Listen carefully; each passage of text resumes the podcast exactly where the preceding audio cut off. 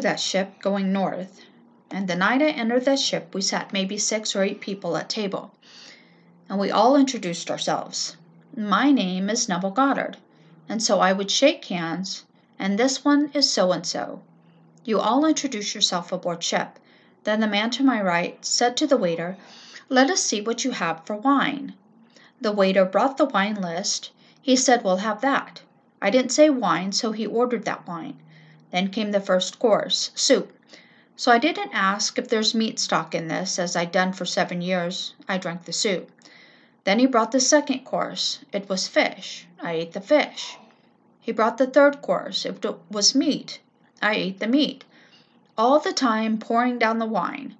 Everything that I had not done in seven years I did that night. And then from then on, for the ten or twelve days at sea, till I got off the ship in New York City, then I understood what he meant. You will die. That state called John the Baptist, which does violence to itself, you must pass through. if you are not now in it, you will be in it. It's part of the eternal drama of God. God has prepared a way to redeem himself. It's God and only God playing all these parts. So God has prepared the way to bring himself back individualized as you. There's no other way. So from Adam to Jesus Christ, they are only states of awareness through which God and only God passes. And the last state of the old dispens- dispensation is John the Baptist. That is the last stage. And so man must pass through that state. Don't try to invite it, it happens. And you don't understand why it happens. In my own case, raised normally, with all the food before me, because my father made a living feeding us by selling this fish, fowl, meat, eggs, butter, everything that was normal, all the rum in the world. We make rum in Barbados. He drank heavily. My father was a very heavy drinker. All these things were exposed to us, so we took it and suffered it. My Father, the depths of my own being, and moving me through all these furnaces, put me into a state where I was married at the age of eighteen, father at nineteen, separated at twenty. And then I became so disillusioned with marriage, I vowed I would have not a thing to do with sex, my own disillusionment, my own, not hers, my own. That was part of the play where he put me through these furnaces and brought me out seven years later. I know friends of mine who have been in that state of John the Baptist for 15 years or for 50 years, and they have died in it. But the wheel turns, they will come out, the wheel turns.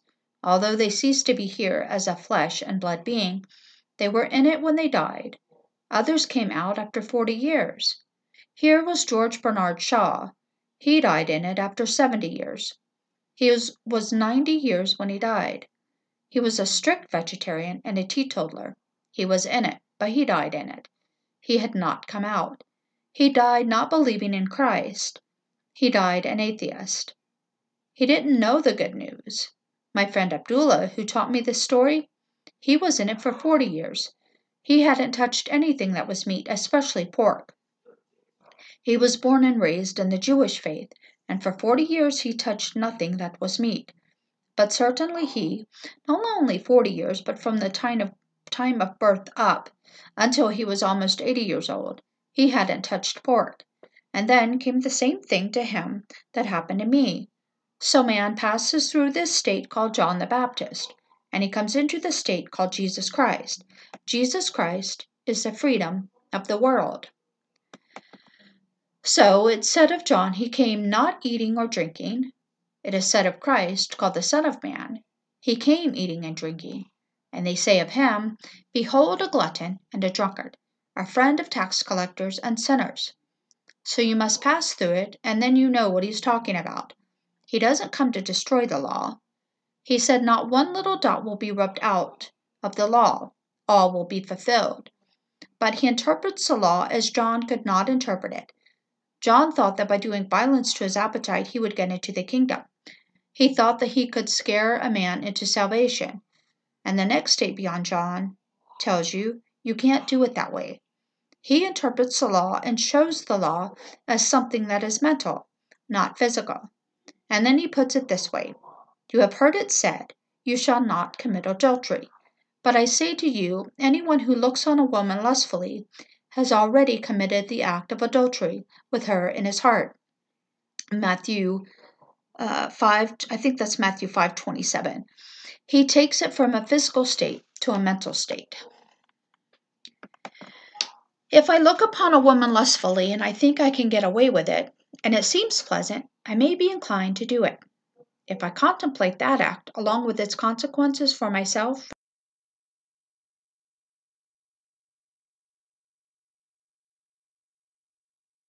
I did it. So causation is mental, it's not physical. John didn't know that. The state called John didn't know that. If I restricted myself and restricted the impulse, I thought, well, am I not wonderful? I have just abided by the law, ye shall not do.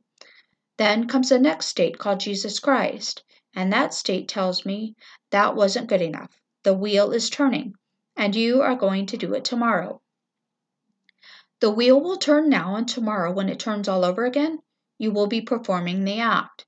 And you'll wonder, why has this happened to me, to the disgrace of my family and myself? Because you thought by the restraint of the act you didn't do it. And now he interprets the law for us and tells us the very contemplation of the act was the act. And so, when one gets to that point where they don't even contemplate it, well, then off the wheel of recurrence we are lifted, one by one and that is the story of the one greater than John. So everyone is moving through a series of states, and it starts from Adam well, we can stop the Adam and start it from Abraham, for that's where civil, real civilization begins. So you start from Abraham and you come all the way through into Jesus Christ. And they're only states of consciousness where God passes through individualizing himself as you and everyone goes through the state called John the Baptist. So all of those born of woman, none is greater than John, yet the least in the kingdom of God is greater than John. So how great we are in this world that doesn't really matter, because the least in the kingdom of God has a greatness beyond the wildest dream of this world. The least has a greatness. You can't conceive the greatness of the least in the kingdom and he's brought there not by anything he's done, for, may I tell you, I did nothing to do it. I fell into it. But who made me fall into it? God. And so we can't take any credit for having fallen into the state of John. It seemed to me, if I reflect upon it, prior to when I fell into it, that I was disillusioned in marriage, a young man of 18 getting married, and then being a father at 19 and then at 20 separated and becoming disillusioned and then pledging myself not to have anything to do in the sexual world, and then to give up completely all food that I loved. I love food, love all the things that the world could offer. And then to go through it, and a man would tell me on a certain day, You are going to die, but not really die. And then you are bewildered. I'm going to die, but I'm not going to die. What is he talking about? Well, he was talking about the state. I will die to the state. And when after all these things happened, and I said to him, What did you mean, and who told you that I would die and yet not really die? He said to me, The brothers. That's all that he would tell me. The brothers told me that you would die and not really die. The brothers told me you were coming to me. And what did he mean by the brothers? The Elohim, the gods who made us all in their own image.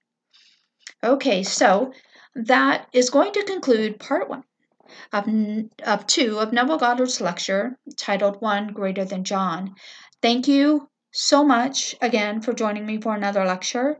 Um, I will see you guys next episode for part two of One Greater Than John. Have a wonderful day. I'll see you next time. So, the last state man passes through is John the Baptist, where he does violence to himself. Now he is clothed in camel's hair and a leather girdle. The most external parts of a man is hair and skin, so he clothes himself in camel's hair and a leather girdle. So here he is the most external thing that man could ever have on a body would be the camel's hair and the leather girdle. And he said, If you will accept it, he is Elijah come again. Go back and read the story of Elijah. He was clothed in camel's hair and a leather girdle. It means that the mind is clothed with something external. I think if I give to the poor, if I contribute to the church, if I go to church every Sunday, and I do all the external things, then I am now getting into the kingdom of heaven. So I abide by all the external things, and that doesn't give me any place into the kingdom of heaven. Then I begin to do violence to my appetite. I restrain the impulse to do this, that, or the other, not knowing that life itself is nothing more than the appeasement of hunger, and God and only God gives me the different hungers. And the final hunger He gives me is the hunger for the Word of God. The very last hunger, as told us in the book of Amos, I will send a famine upon the world. It will not be for bread or thirst for water, but for the hearing of the Word of God. And so the last hunger to come upon man is to hear the Word of God. To hear it is to experience it. I want to experience the reality of what is said in Scripture, and so I will hear it, and I'm so hungry to hear it, I will experience it. Then comes man's individual experience. So man must experience Scripture for himself to understand how wonderful it is. When he experiences Scripture, the hunger that preceded the experience is now satisfied by the experience. And so that is what comes out when he enters into the state called Jesus Christ. Jesus Christ is the power, the fulfillment of God's purpose. So in the end, there's nothing but Jesus Christ. So then we are told, in that day or on that day, the Lord is one, and his name one, and that name is Jesus. All come out as he, but they must pass through the state called John the Baptist. And John is but a state. And all must pass through that state, doing violence to themselves, in the hope that in some way it is seen by someone above him. And by that seeing he enters into the state called salvation. You cannot save yourself. No man can save himself. It's the gift of grace. It's the gift of God. You could this very moment become the most strict vegetarian in the world, teetotaler, non smoker, celibate, go to the extreme state and make yourself impotent, that you couldn't possibly even entertain the thought. And yet you cannot, by such violence to yourself, enter the kingdom of God. The kingdom of God is entered by grace, but you pass through the violence to self. And then you come out. May I tell you, when you do come out, There'll always be those who mock you, always those. So when he comes into the world, they call him a glutton, and they call him a drunkard, and the friend of sinners. And may I tell you, when I came back after seven years of this rigid discipline, and those who saw me in this meeting one night, when I got up and suddenly confessed what I am now doing, that a few ladies in the audience cried, because they thought they had me in some person Savior, and I became to them an image that cracked and broke. And they saw in me now an utter failure, one who normally drank and normally ate meat. To them I was a complete disillusioned being, and it happens to every being in this world. You'll pass through it, and I am sharing with you my own experience, and no man can speak with any greater authority than when he speaks from experience. For a truth that man knows from experience he knows more thoroughly than he knows anything else in this world, or than he can know that same truth in any other way. So, if I tell you of this experience, you may believe me or you may disbelieve me. Even those who believe me will not know it to the extent they will know it after they themselves have had the experience. And so you pass through. But don't encourage it. Don't this night say, I will simply go on a vegetable diet. I will give up liquor, I'll give up smoking, I'll give up sex in the hope that I'm going to pass through this state. It doesn't come that way. It comes in a strange way. It came to me in the strangest way. I ordered the most wonderful roast beef, may I tell you? I was in Syracuse, New York, and I love my meat. And I ordered the most wonderful roast beef. And as I put my knife into it, I actually felt I was cutting the animal alive. I took the plate and pushed it away.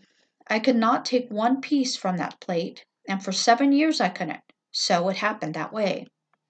I couldn't touch a piece of meat, a piece of fowl, an egg, or a fish, for seven years. But it happened. I was for seven years. And I ordered from the menu roast beef, as I always loved it.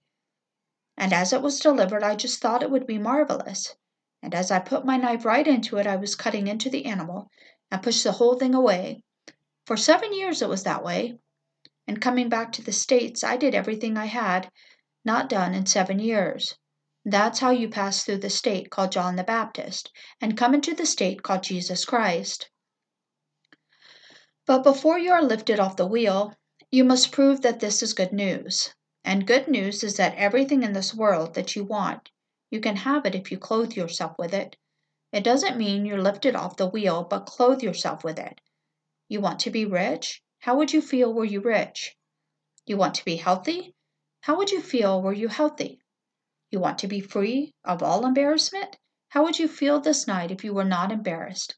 That not a thing in this world could embarrass you. How would you feel if it were so? And you clothe yourself with these states one after the other, and be faithful to the clothing that you wear, and let it unfold in your world. It will. It will completely unfold in your world, and you will see it. Then, as you practice with it, and actually believe in the good news of the kingdom of God, suddenly, when you least expect it, one after the other, a series of events that God predetermined to awaken Himself will awaken within you. Because God has prepared a way for Himself to return individualized as you, completely prepared, and no one can stop the way. He's prepared that way, and so, at the very end, all of a sudden, the series begins to unfold, and you are it unfolding, and you are He, the one who became you and took Himself through the furnaces, all through John into Jesus Christ, and you awake as He. There's not a thing I can tell you to persuade you to accept it, and I wouldn't raise a finger to make it so, because I am not convinced by speculation. I am convinced by knowing, having experienced it. And so, if all the great teachers of the churches of the world stood before me in opposition, it would make no difference to me whatsoever. They too will pass through these states because they aren't elected to these states by men. So, the heads of all the great churches of the world, if they stood before me now, I could say to them, If you have not experienced it, you will, and your greatness in this world is as naught it is nothing. For the least in the kingdom is greater than you. For the least in the kingdom has a greatness that you cannot measure by anything on earth. And if you have not experienced this, no matter how great you are with all the medals pinned upon you by men who vanish in this world, it is as nothing. But the day will come you'll go through John the Baptist. He's not a man who lived 2,000 years ago, he represents a state of consciousness that's eternal, through which every soul must pass, and passing through they do violence to their appetites. They come out of it and enter the state called Jesus Christ, and they believe the story of the good news of God and actually prove it in performance. They prove it and prove it until that moment in time when they're lifted off the wheel of recurrence and they enter the kingdom of God. But here we are told concerning John, the law, and the prophets until John. It starts the great law, and all through the great prophets until John, Matthew 11:13. There comes a stop. From then the good news of the kingdom is preached, and everyone enters the kingdom violently. I read here in the most recent scholarly works this passage, which is the 16th chapter, the 16th verse of the book of Luke, and these great scholars, and there were hundreds of them in discussion, and they confessed it doesn't make sense. It only adds confusion to confusion, based upon an earlier passage that they can't understand what he means. That all of a sudden everyone enters the kingdom violently. And this thing happens after John. Well, may I tell you, it's true. It happened to me. And I can't tell you how violent you are when you enter. Not angry, but sheer, sheer energy. You use a power that you have never heard of on earth. We speak of a power of blowing up a whole city with one bomb, blowing up a country with a bomb. It doesn't compare to the power that you exert in that moment of entrance into the kingdom of God. When you are whipped up in the form of a spiral into your own skull, It is as though it takes that energy to ram you into the eternal structure that God has predetermined, as though the whole vast skull is being lifted, or is being filled, and you fill one niche forever and ever, but you move into it with such power the whole thing radiates. The whole thing shakes like an earthquake, as though the whole vast world is an earthquake. And then suddenly, when you com- you're completely in it and then riveted in, then it subsides and it's all quiet, and you return here to the world of Caesar. So the world is stating in that 16th verse of the 16th chapter of Luke everyone enters it violently, May I tell you it must, because it takes an enormous power to drive you into that part prepared for you. It's been waiting for you since the beginning of time, and you move into that one part prepared for you, and you move in so forcefully the whole structure vibrates. Then it subsides and you're back. So you go home this night and clothe yourself in the joy of being the man, the woman that you want to be. I tell you, it will not fail you. Now let us go into the silence. Okay, so this is another lecture where he has a question and answer section at the end. However, some of the questions are inaudible, so the answers don't really uh, necessarily make sense. So I'm not going to go over the question and answer portion. So that is the end of part two of Neville Goddard's lecture titled One Greater Than John. Thank you so much for joining me for another episode. Uh, I appreciate having you guys here and sharing Neville's work. guys, have a wonderful day. I'll see you in the next lecture.